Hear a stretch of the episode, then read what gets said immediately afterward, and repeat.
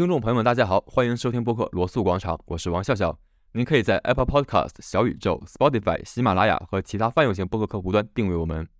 如果您喜欢我们的节目，期待您关注、转发以及在评论区和我们互动，这将是对我们莫大的支持。谢谢各位朋友们的捧场。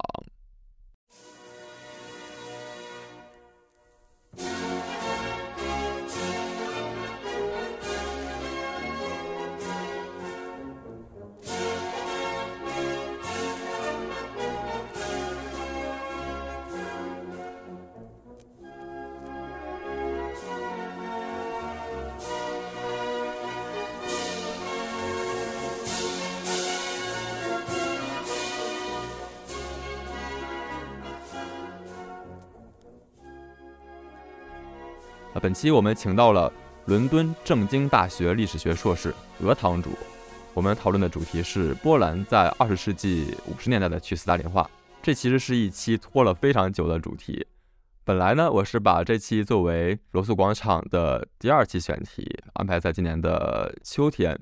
然后呢，因为种种原因吧，就一直拖到了现在。然后也成功的把我们的嘉宾鹅堂主从伦敦一直拖到了美国的芝加哥。现在我们要远程连线来录这个节目。鹅老师跟大家打个招呼，听众朋友们，大家好啊！我是鹅堂主啊，现在正在飘着冬雪的芝加哥。之前我也和这个我王老师认识很久了，这个在这里先跟听众朋友们道个歉啊，这个本来能给大家更早的带来这，不过希望能够，这是咱假正经，行吧？鹅老师，鹅堂主，呃，算了算了，我们不要我们不要互称老师了，好吧？老哥堂主可以介绍一下你的研究背景。好的，好的，我是一名真正经大学的毕业生啊，我本科在那里读的是国际关系，研究生是转去读了，它项目名字叫做现代历史，但实际上就是一个比较通识性的历史项目。我现在在芝大 Maps 社会科学人文硕士，哦，具体分支呢，我依旧是历史。感兴趣的领域其实并不是东欧，我实际的感兴趣英国史。但是我希望利用这次播客的机会，来给听众们提供一些大家平时不怎么了解、大家平时不怎么接触到一些的叙述方式以及知识。我先做个免责声明啊，这期播客我确实是对这个主题是一点都不了解的。首先，对东欧这个地方存在感就很低，是吧？我应该不是个例，我觉得大部分人可能都对此很陌生。尤其是东欧在近代发生了什么，它和苏联的关系是怎么样的啊？在这个地方又发生一些什么故事？今天呢，呃，鹅老师做了很大一番功夫吧，来研究这个历史，觉得可以和我们听众朋友们一起讲一讲。大家通常来讲，对于东欧的认识，如果不是什么都没有，那也是一个比较比较刻板化的印象。这个我觉得某种程度上不可避免，因为首先东欧你的文化的那个，特别是近代东欧，你文化上已经赶不上西欧和北美。那你这个被大家知道的途径就没有那么多，知道的途径也大部分是通过一些特殊年份的特殊事件来去掌握这个历史的一片段，这个导致对于东欧的理解其实有时候是有了很大偏见的，我会讲，并且忽视了很多很有趣的事实。那我们本期的侧重是讲波兰，对的。那我这里面也给大家讲一下吧。我这次主要关注的是二十世纪时期的东欧，地理上讲，我可以告诉大家包含现在哪些国家啊？包含现在的波兰、捷克。斯洛伐克两个国家在一九九三年以前是一个国家，匈牙利、罗马尼亚、保加利亚以及当时是独立国家的德意志民主共和国，也就是大家所熟知的东德，但现在已经并入了德意志联邦共和国。这个是我觉得东欧我所讲的这个时期，我对于东欧的地理和政治上的一个定义吧。但是我今天确实就像王笑所说那样，我关注的是波兰。那我们今天要讨论主题的一个历史背景，可能大家都这个基本还算了解。第二次世界大战之后，盟军和苏联瓜分欧洲，巨大的铁幕缓缓地在亚欧大陆两端落下。那整个东欧呢，就纳入了苏联的势力范围之内。对对，这个其实是一个我们通常了解的故事。故事是以美国为主的西方盟，苏联红军在一九四五年击败了纳粹德国，逐步产生了矛盾啊，并且最后在一九四七、一九四八年那个节点，两方这个矛盾变得不可化解。双方进入到了一种接近爆发战争，但又没有爆发战争的程度这样一个敌对关系。起码在欧洲，它没有爆发直接的军事冲突；在亚洲，则是这个朝鲜战争的方式爆发了共产主义阵营、自由主义阵营的第一次直接的军事冲突。但是我们这时候又回到波兰那个话题，其实关于波兰的权力争夺，要早于一九四五年就要开始了。这个事情要讲回到一定程度的二战，我尽可能简单的给大家介绍一下。在一九三九年，波兰被德国与苏联瓜分之后，波兰内部的抵抗势力分成了两派，一派是叫做波兰家乡军，它是支持海外的波兰流亡政府，并且它是偏向于一个民族主义、波兰民族主义这样的一个意识形态。他组织了游击队，他组织了平行于德国人所建立的管理行政机关之下平行的一套政府机构，在当今我们称它为地下国。地下国这个名，你就可以感受到它这个意思是什么？它是在地下的另一个国家，影子政府，它是一个影影子政府，相当于对对对，它相当于是一个影子政府，它有自己的司法，它有自己的立法系统。他会鼓励民众们去参与他们的国家建设，以及运用他们的这样的一些国家机关，而不是去运用占领军的。就是同时在德国统治的区域，在德国明面的国家机器之下，他也建立了同一套非法的组织。对的，当然波兰人自己不认为这是非法，他们认为德国人的体系是非法。那德国人认为是非法的。是的，这是其中一派。另一派的故事则更加的复杂。另一派是在波兰的左派，基本上就是以波兰共产党为主导。但这时候用这个词又要肯定又是很模糊的，因为波兰共产党在共产国际的指令下，一九三八年就解散了，所以理论上讲，波兰的左派当时是一团散沙。为什么被解散呢？这个事情更加复杂，但是我在这里就不多展开讲。这个与共产国际的大政策以及苏联的国内政治有了很多密切的联系。总而言之，在一九三九年的时候，波兰左派内部一团散沙。很多人没有莫斯科的指令，他们也不知道该如何组织工作，更无法面对为什么是苏联红军和纳粹德军同时入侵了波兰，这使得他们进入到了一个十分十分尴尬的地步。那也就是我们的社会主义这个社会主义明灯啊，社会主义祖国，我们的精神社会主义祖这个苏联啊，与一个法西斯国家一起攻入了我们的祖国，这这是怎么回事呢？但是这样的一个疑惑，其实在一九四一年就逐步解决。因为这时候法西斯德国正式和苏联进入了战争状态，这个波兰的左派也开始在波兰工人党的旗帜之下开始进行组织工作。而我们的主角戈莫尔卡，他的全名叫做瓦迪斯拉夫·戈莫尔卡，戈莫尔卡，戈莫尔卡，戈莫卡，反正我也不会波兰语。戈莫尔卡当时是留在了波兰，他没有和一些波兰共产党人一样，随着战争的爆发就逃去了莫斯科，他留在了波兰，负责组织在波兰当地的抵抗运动。他可以说，他其实在这个战争爆发前，在一九二零年代就开始逐步参与共产主义运动。他主要从事的方面，可其实可能对于这个西方背景的听众来讲，可能更加熟悉工会工作，trade union。这个听起来可能在我们中国背景之下，它并不是一个那么价值的工作，因为在中国，你可能不管是军事目的还是经济目的，你在农村组织的这个农村工作和农民工作、农民运动是通常更加重要的。但是在波兰不一样。当时在波兰的共产党，在波兰的左派都十分重视波兰工人阶级向共产主义一方的争取，作为这个战前啊。因此，我们这时候就看到了，一方面有一个被西方盟军承认流亡政府之下的波兰地下国，它有一支自己的军队，叫做波兰家乡军；另一方面，我们有一支和莫斯科有关系，但是关系又不那么明晰，同时但也有自己的政治和军事机关的一个组织。我们现在就相当于在波兰境内就已经有了两个波兰，我觉得某种程度上我用这个可能比较确切。我们在波兰境内，在二战结束之前就有了两个波兰，这两个波兰都是同时反对德国和苏联的占领吗？两个波兰其实都同时反对德国的占领，但是波兰家乡军会明显的更加反苏，而波兰工人党、波兰人民军，后来我们把它叫波兰人民军，对于苏联的态度并不是那么敌对，比较暧昧，但它不是完全的支持。因为与此同时，在战争期间，在莫斯科组建了一个单独立的波兰流亡政府，所以我们就看到，其实如果包括苏联的话，我们如果看到海外的话，其实，在海外各自有两个波兰，一个是在伦敦，在西方的流亡政府，一个是在莫斯科的这个波兰政府，另一个就是在波兰境内还有两个波兰。波兰被占领之后，国外有两个流亡政府，国内也有两个组织，有四个波兰。对的，对的，你可以理解成有四个波兰，然后。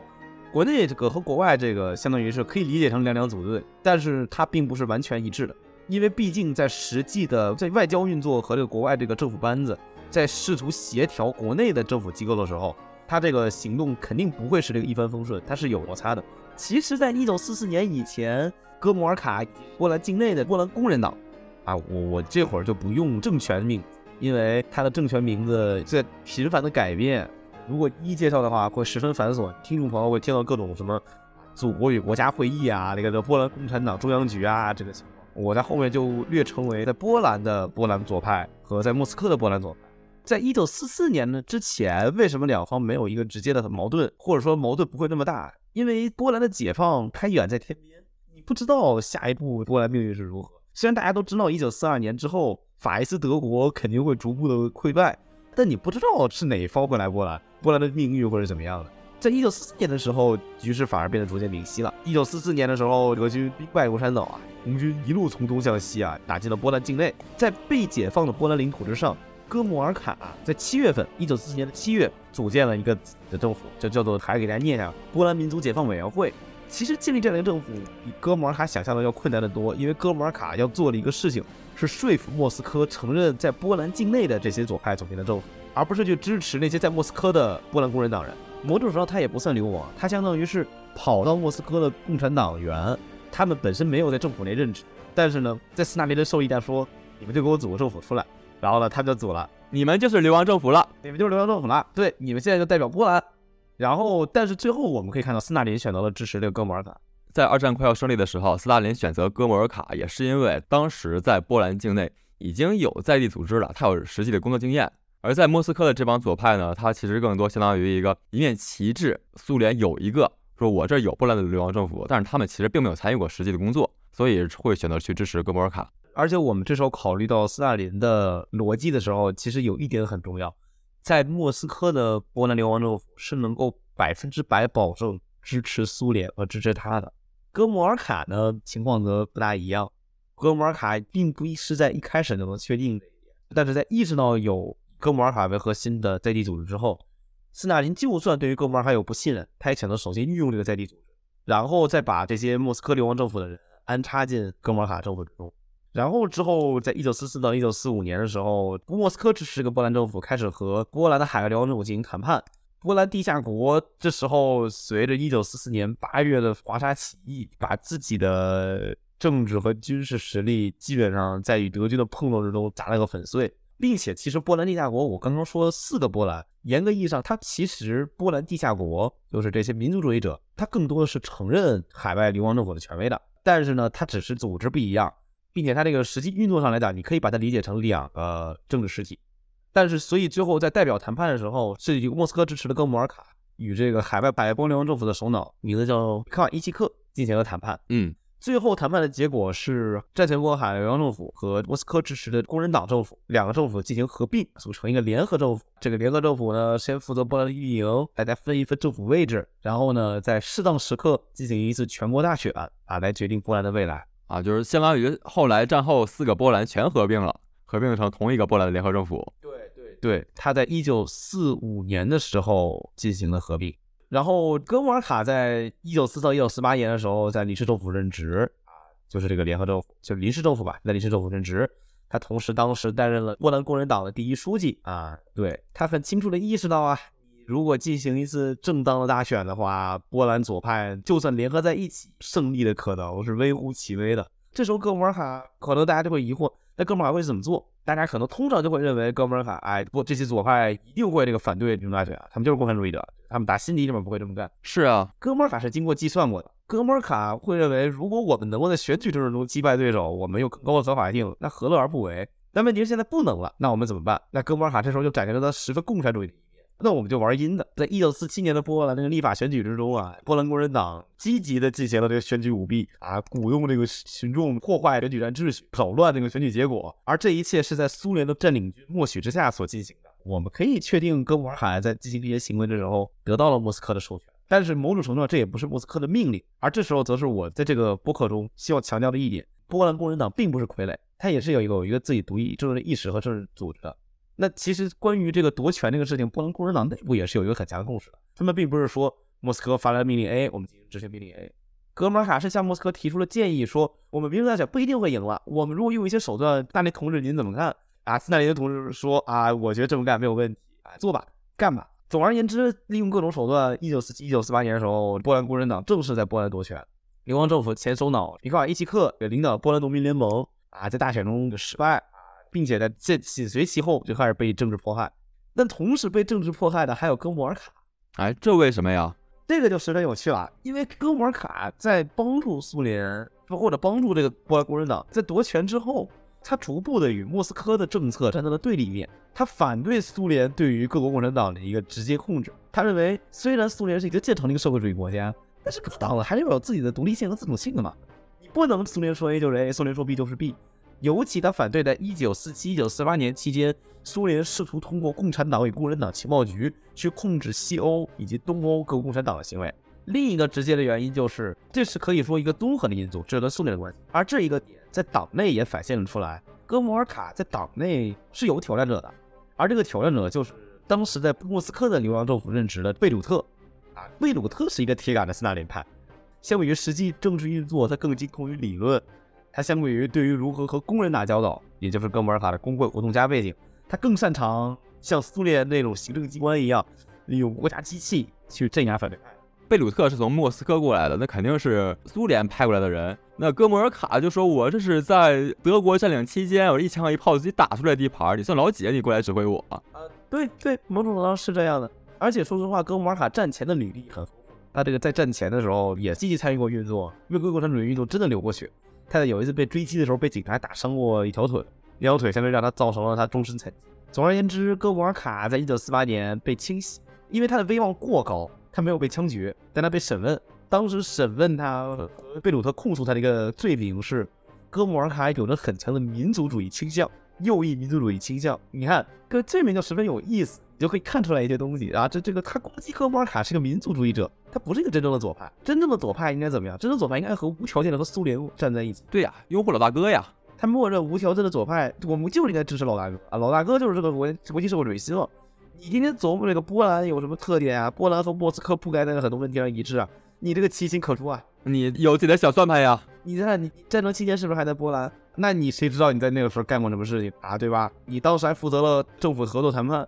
啊，那你是不是有坏心思呀？啊，这你都说不好的，审吧。你是不是出卖了什么国家利益呀？是不是出卖了什么组织利益呀？啊，出卖了共产党利益。对他其中另一个罪名就是哥穆尔卡出卖了党内同志，导致党内同志被德国人抓捕。然后哥穆尔卡在一九四八到一九五六年的时候，就就相当于归我了。而波兰也在这一期间开始了自己的这个斯大林主义时期，在贝鲁特领导下，波兰搞了一套几乎可以说复刻莫斯科的。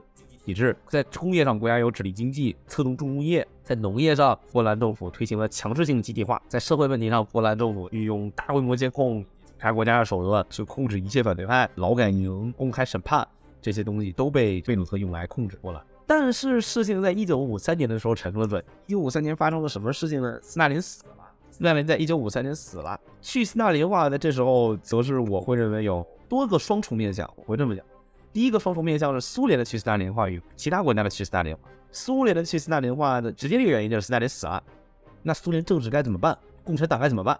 共产党高层在斯大林死之后，经过了一段时间不稳定之后，进入到了一定程度的集体领导阶段 （collective leadership），以赫鲁晓夫为首。其实赫鲁晓夫为首得等到1956年，一开始贝利亚、莫洛托夫和马林科夫这三个人这三驾马车，在之后是以马林科夫、赫鲁晓夫为首的政府党双头。一九五六年之后，才形成了以贺同志为核心的苏联领导班子。这个时候，另一个说出面向，我想给大家介绍的是，苏联的去斯大林化有着上层去斯大林化，也就是在政治上反对个人独裁，反对个人崇拜。他就算有一个领导核心，他也必须要尊重党内其他人员的意见，他不能这个胡作非为，因为大家都会害怕自己在另一个阶段也要再经历一次清洗。这些人在斯大林时期看着自己的前辈们被斯大林一个一个的公开审判，然后处决，公开审判处决，他们自己也很害怕自己也会有这样的。所以他们会选择这样一个方式来自保起来。这个政治上的去斯大林化，在英语上被称作 “new course” 道路。这个东西啊，反正在苏联逐步开始，并且苏联的领导层会积极的向海外的这些共产党宣传他们这一点啊，我们要搞集体领导啦，这个东西是很重要的，collective leadership 啊，老大哥旗帜要变了，老大哥旗帜要变了啊。最直接的一个反应是是这个审查机关，你随着领导层的多元化。莫斯科内部党高层之间关系也变得十分微妙，甚至有时候会相互敌对。这样一个情况之下，你的审查机关不知道去如何进行工作了。原来可能在斯大林时期，每次都会把关键词、观点、书籍名称给各个这个东欧的党分发，整个审查机关相当于就停摆了很长一段时间。就苏联笑话诞生的时间了啊，某种程度上可以这么说，对，某种程度上是可以这么说的。这时候我们就会看到，他从政治上层的去斯大林化。逐步开始向社会经济里的去斯大林化去蔓延。也很多劳改犯被判处去劳改的政治犯逐步回家了。哎，这是怎么回事呢？这个人理论上消失了，他怎么又重新出现了？古拉格大解放，对吧？大家对于政治就开始有一定的这个质疑了，但就是开始有怀疑态度，就是说发生了什么？这样的一个情况在匈牙利体现的十分明显。原来莫斯科支持的拉科西被迫选择这个搞经济领导啊，进行了一定程度的让权。在波兰其实反而会相对稳定。波兰贝鲁特因为他在地缘上他有一个比较重要的地位，他就在东德背后，并且他是在这个苏联和这个西方之间，他有一个走廊性的位置。贝鲁特其实一开始的自己的政治权威并没有上来就可以说这个完全消失，或者说不减少。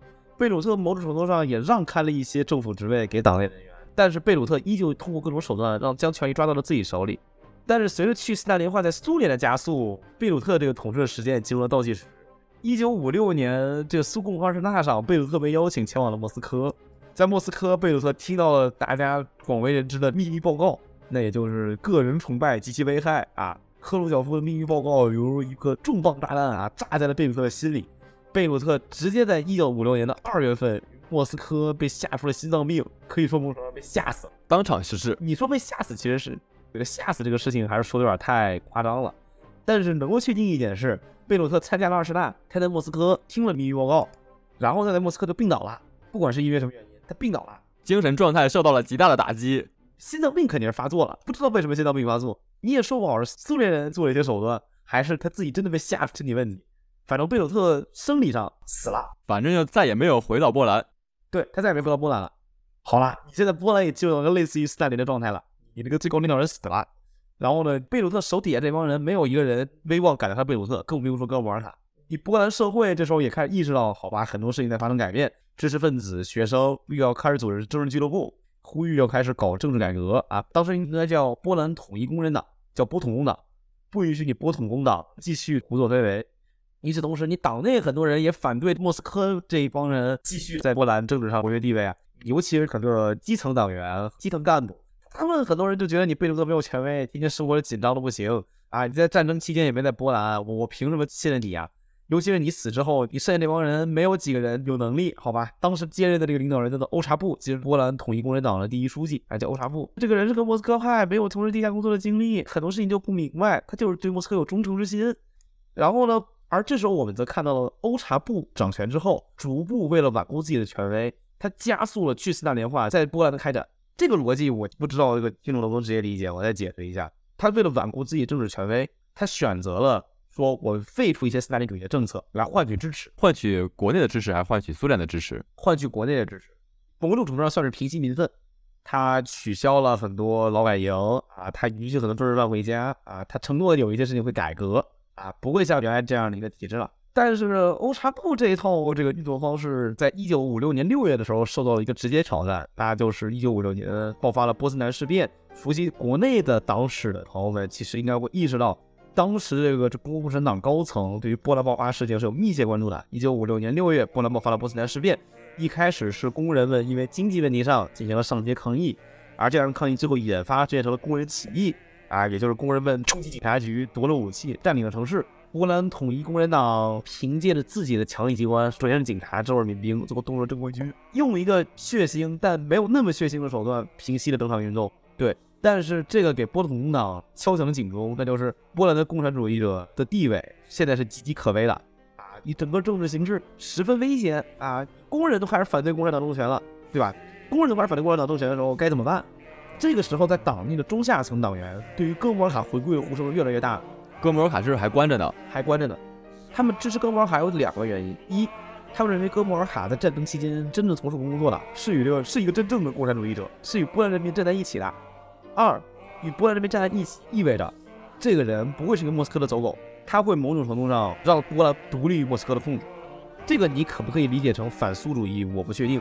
但是我可以承认的一点是在波兰当时境内，很多群众是反对苏联的，大部分都是反对苏联的。所以波统工党没有什么选择，他们在八月七八月份的时候恢复了哥本哈的党籍，并且哥本哈在党内的位置很快随着自己的付出而快速的上升。在十月的时候，在波兰境内爆发的很多暗流涌动，很多人可能依旧对于波兰政治依旧有一个大规模的社会游行抗议行为背景之下，哥穆尔卡在党代会之上被重新选举为了，我这边哥们重新选举，被重新选举为了第一书记，哥穆尔卡就此复出，他回到了波兰政坛，哥书记上台，哥书记回来了。哥书记在十月份的全国党代会上刚被选举为总书记，在十月十九日，赫鲁晓夫带着一些苏共高层就亲自飞来了华沙，这么高待遇，他可以说是对哥穆尔卡进行了一次面试，他要确定这个人是不是一个莫斯科能够信赖的人，来去控制波兰的局势。如果哥穆尔卡不能控制局势，苏联当时当时十分紧张，苏联当时已经准备好了军事干预的预案。如果波兰局势失控，苏联就打进去，我们帮你把事情解决。但是哥穆尔卡成功的在这个 “quote unquote” 打引号面试之中说服了赫鲁晓夫。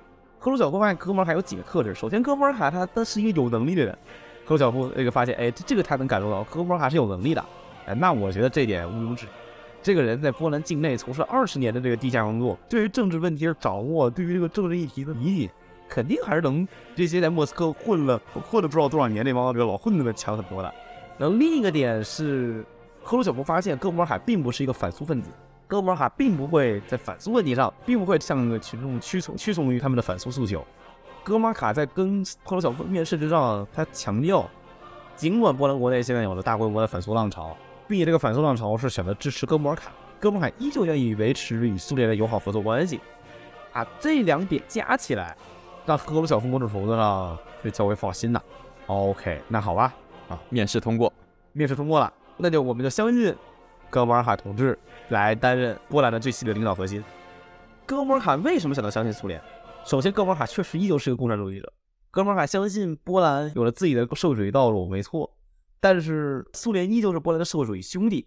哥莫尔卡在这里强调的是波兰与苏联的一个平等社会主义的地位。我们两个是平等的国家，我们两个是兄弟党，我并不是你的父子党，我们是友好合作。对，我们是友好合作。我承认你可能国家势力比我大，但是咱们两个依旧是平等关系。另一点，哥穆尔卡的考虑是他的战时经历。德国在一九五十年代时候开始这个恢复陆军了呀，西德和西方这个军事合作开始越来越密切。那德国可是入侵过一次波兰的，你仅靠波兰力量怎么自己挡住资本主义呃先锋德国呢？那肯定是需要苏联的帮助嘛。德国问题在哥穆尔卡外交意识中占到很大的比例。巨大的心理阴影，对啊，对啊，巨大的心理阴影。那和苏联的合作是必不可少的，不得不与苏联合作，要不然没有人能帮你解决德国问题。你难道指望着和美国人合作来把德国问题解决吗？对于哥穆尔卡来说，那这是又与他这个社会主义意识是相冲突的。总而言之，哥莫尔卡在一九五六年十月的时候当任了波普共党的第一书记，在之后几天之内，哥莫尔卡组织了一次华沙大规模群众集会，这次集会来的人十分之多，有四十万人。这场集会虽然有官方领导，但依旧依旧有很多人是自发参与的。他们就是想去听哥们儿卡讲话，而哥们儿还在演讲之中强调：“我要带来一套波兰自己的社会主义道路。”而这样一个社会主义道路，第一点要素就是让人民能过上好日子。我们不应该天天拘意识形态，人民是我们的最先要素。过上好日子，过上一个经济上的一个优质生活，是这个波兰社会主义成功的前提。挨饿不是共产主义。但同时，哥们儿还紧接着这个就会讲：我们在实现这一个目标。苏联的合作是必不可少的，我们应该维持与苏联的良好的合作关系。哥莫尔卡某种程度上运用了自己的个人魅力，在其他政策上的松绑，换得了他自己政治权威的保全以及苏联的一个合作关系。而这时候，我可以说，波兰的去斯大林化可以说完成了，他不能说结束，他可以说完成了。哥莫尔卡去斯大林化，这时候你在社会上，哥莫尔卡成功了一个新的政，一个区别于斯大林主义时期政治、社会。经济的这样的一个体制，在哥穆尔卡上台之后形成了。而这一期间，我很管在哥穆尔卡时期，哥穆尔卡执政从一九五六年执政到一九七零年，十四年很长啊，其实很长啊。哥穆尔卡在这一期间，他取消了强制性集体化。他虽然依旧认为合作集体生产是一个很重要的事情，但是他认为应该以自愿性，而哥穆尔卡的自愿性则是通过向合作社发放鸡来去完成。表示国家是控制的农业机械和这个肥料的。如果加入合作社，国家可以给你这些东西，自己想办法在市场上买或者或者借。它相当于是一个更软的手段。在工业之上，哥穆尔卡试图现代化波兰的工业体系，重工业吧，效率低，很多时候呢要换代的。哥穆尔卡的政策上有这个意愿的，他希望通过苏联社会主义国家这个相互贸易关系互惠来去升级波兰的工业体系。在社会上，哥本哈根波本哈根其中一个政策中的重点，波兰天主教会和解。它不再像那个贝鲁特时期一样，国家手段去天主教会，它允许波兰的天主教的组建的党，一个很小的党，类似于可以说波总统的傀儡党，允许这种政党能够参与选举。尽管它是傀儡党，但依旧在当时的社会主义之下，它是一个政治代表。而天主教会则在1957年的时候选择鼓励自己的波兰天主教徒去参与大选。他尽管不会说去让你支持哥本哈根，但是参与大选本身就可以视为。国家权威的一种认可，投出你手中庄严的一票，那就是叫什么救赎券儿。这个倒不至于，不至于这么夸张。但是就是说，他认可了战后波兰这一套社会宪法国家性质，对吧？他可能会说，你可以支持天主教政党，还有人可能会讲，但也是一个社会主义国家之下的天主教政党。我们相当于承认社会主义，某种程度这个和解是方向，教会承认国家，国家承认教会。但是对知识分子哥本尔卡的态度狡猾，哥本尔卡可以说某种程度上是利用了知识分子。权威和知识分子运动来成功的当了第一书记，而哥本哈呢一开始也承诺，我这个会给知识分子更大的活动空间。但是之后，哥本尔卡依旧和很多知识分子在政策、政治走向上有直接的冲突。但哥本哈的解决方式也只跟你对着骂，反对你，不会这么做，而不会说把你消灭掉。哥本哈根不会这么做，这一点哥本哈根处理方式也会比较软。而最直接的一点是，哥本哈根在早期的时候，他很重视工人福利问题。大幅提升了波兰工人生活水平，波兰工人带来很多利好，特别在经济上，而这也换得了波兰工人波兰卡十年的一个支持。但这时候，我觉得在一九五零年十月之后，这个就叫去死大联盟，而这是 the Polish road to socialism 波兰的社会主义道路这样的一个范畴之下，它说是去除了一个旧的东西，它开始组建了一个新的东西。而我今天在这个博客中所讲的这样故事，可以说是波兰的这样一个五十、六十年代他所经历这样一个历史。我我们可能通常对于去斯大林化的了解，更多关注于秘密报告、斯大林之死啊解冻。但但我们可以看到，这个东西首先它并不是一个普遍性的，在苏联已经可以说这件事情发生了，带来了一系列结果。但是在别的国家不太一样，波兰已经在某种程度上比较与苏联相似了。它的去斯大林化在一九五六年开始，或者说一九五零年已经结束了。在一九五三年可以说是开始，但是速度很慢。在一九五六年的快速进行去斯大林化，在一九五六年十月结束。在有一些国家，比如说捷克斯洛伐克，斯大林主义领导人一直活到六十年代初。随着他的死去，去斯大林化才开始在捷克斯洛伐克开展。在罗马尼亚，去斯大林化，马上很多程度上，你很多地方是没有改变的。德国，你的去斯大林化没有改变领导核心。乌特里希乌特里希同志依旧掌权到了七十年代，而大家更为熟知在东欧的去斯大林化典范——匈牙利，匈牙利布达佩斯事件。那布达佩斯的事件其实，在可能是东欧国家中是一个很特殊的情况。它其实和波兰是有类似性的，爆发了国内的大规模的动乱，大规模这个反对共产主义政权的示威运动。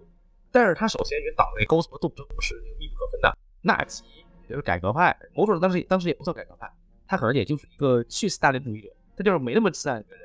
纳吉拉科西的政治斗争，某种程度上可以说是造成了匈牙利举政后来失控的重要原因。并且匈牙利的党内更加分裂，它不同的派别只是不同的候选领导人，他们他是很广泛的。某种程度上可以说，哥本尔卡凭借自己的个人权威，也有让波兰走匈牙利的道路。某种当然，这个在现在史学界是有辩论的。哥本尔卡很多事情最后处理的还是一个比较软着陆的方式。我觉得可能波兰在一九五六年，我讲这样的故事，可以给大家让大家看出来当时的这样的一个政治什么样的方式展现出来的。我本来在想要不要一句哥本哈根语言啊来记录今天这个故事啊，但说实话，哥本哈根是个大老粗，搞工会工作的工人出身，他也没留下什么。那今天就这样了，毕竟哥本哈根也没有搞个人外，这些东西不会怎么记录啊。大老粗也能说出名言嘛？哦，最后可以给大家吐一个小趣的：哥本哈根看到中苏分裂然后十分痛苦，他觉得中苏分裂是对国际社会主义阵营的一个重大打击。对的，对社会主义国际一个重大打击。并且对于解决德国问题一点帮助都没有。哎，这关注点还是德国，天天哥们俩想就是德国，德国，德国，德国，德国，德国，德国，德国，怎么办？怎么办？怎么办？啊，德国人在武装了，我们怎么办呀？啊，我我不知道。啊，哥莫尔卡，毛泽东是见过一面的，在一九五七年，有哥书记重新上台之后，对，一九五七年，当时反正有一次会议，他们进行了一些磋商。我在伦敦的时候，我朋友跟我讲一句话，当时喝酒酒局上有一个大哥就喝。多了。跟我半暴论的讲一句话，说如果毛当时这个没有选彻底理顺政经关系，而选择与波兰团结在一起，一起反，有可能我们会有一个不同的、更加包容性的社会环境。我跟大家的回复是：毛不是哥莫尔卡，哥莫尔卡不是毛，两个人的选择就是不一样。感觉这个话的精辟程度比哥莫尔卡说的好，应该请您去当书记，俄书记。赶可赶紧学习缩小距离，好吧？赶紧学习缩小距离。那可以说一说为什么当时斯大林去世之后，整个东欧发生巨变，波兰和匈牙利两个国家相当于是受到冲击最大的呢？这个问题分析来讲，我看到有一个研究啊，有些学者他的观点会从社会经济结构上来分析。一方面是他是通过这个工业发展水平来讲的一点，是这样：赫鲁晓夫在当时那样的一个环境之下，赫鲁晓夫当时在搞这个重工业经济改革，还有不一样的斯大林主义政策，它造成影响最大的。为什么不是，比如说德国和捷克斯洛伐克？因为德国和捷克斯洛伐克已经是发展完全的工业国家，它这个工业产品的变动对它没有那么大影响，就工业政策改变对它影响不会那么大。罗马尼亚和保加利亚就没有什么工业，嗯，农业国，没有什么可被影响的。波兰和匈牙利两个国家高不成低不就，啊，就记了，然后经济上是受到打击最严重。然后另一个方面就是比较典型的社会科学打勾啊，就是说。啊，你哪些国家发生动乱或者发生动荡啊，在打勾吧。啊，你会发现波兰的匈牙利基本勾是打满的，别的国家都会差这么几个。事儿后诸葛亮来分析，只能解释现象，好吧？对呀，你先射箭后画靶子，相当于。对呀，对吧？对吧？你解释原因的话，我觉得还是比较复杂，还是很复杂的。匈牙利的话是五三到五六年党内斗争了得好几轮，纳吉掌权了，莫斯科首选纳西把纳吉斗倒，但纳西又只掌了一年多一点，又因为是斯大林派被移除。又换了另一个人，又换另一个人，自己又没有能力掌控局势，又选了大吉回来。马扎尔这个匈牙利这个匈牙利党就就乱成一团了呀！在一五六年的时候，那你都没有能力控制局势了呀！党员天天就看着这个党书记和这个政政跟走马灯一样在眼前晃，对这个政治权威这个东西，好吧，崩溃了，好吧，几乎就是经济崩溃了，好吧。你波兰有一点比较有意思，前领导人死了，肉体上没了，所以很多事情就好解决，不需要再考虑如何安置领导人。你搞斯大林话，你总不能把他毙了吧？不能把他毙了，但他恰好死在莫斯科了，问题解决了。某种上，这可能是一个英语的 contingency，偶然性吗？对啊，这是一个偶然性的事情。那这样一个偶然性的事情在波兰就发生了。然后另一个可能，波兰是就是波兰的工人一直对苏联和斗争政权有敌对态度，导致的结果就是波兰工人上街对远方的工人起义。行，那我们今天就先到这儿。好了，希望各位这个听众啊多多关注我罗素广场。哎，是感谢鹅堂主打广告。罗素广场其实是伦敦一个地名，不如我呀，还有鹅堂主，我们都在这个地方度过了一段充满记忆的时光，充满了回忆的时光。是的，所以把罗素广场作为播客的名字。那我觉得鹅堂主以后。哎呀，我这话真的每期都会跟每个嘉宾说，但也真的是希望每期的嘉宾以后都能回到罗斯广场。我们一个小时之内和大家分享的内容，其实是每个嘉宾所知道的、可以表达的九牛一毛，真的有好多东西可以和大家讲。一毛还是太夸张。谢谢鹅堂主为我们这几百个听众做出的贡献，也感谢，也感谢。好嘞，好嘞，那就咱这样，祝鹅堂主远在大洋彼岸学习工作顺利。好，那我们下期再见。好，观众朋友们，拜拜。好，再见，拜拜。Dreszcze na wskroś serc i głów Śpiewali więc, klaskali w rytm Jak wystrzał poklask brzmiał I ciążył łańcuch, zwlekał świt. On wciąż śpiewał i grał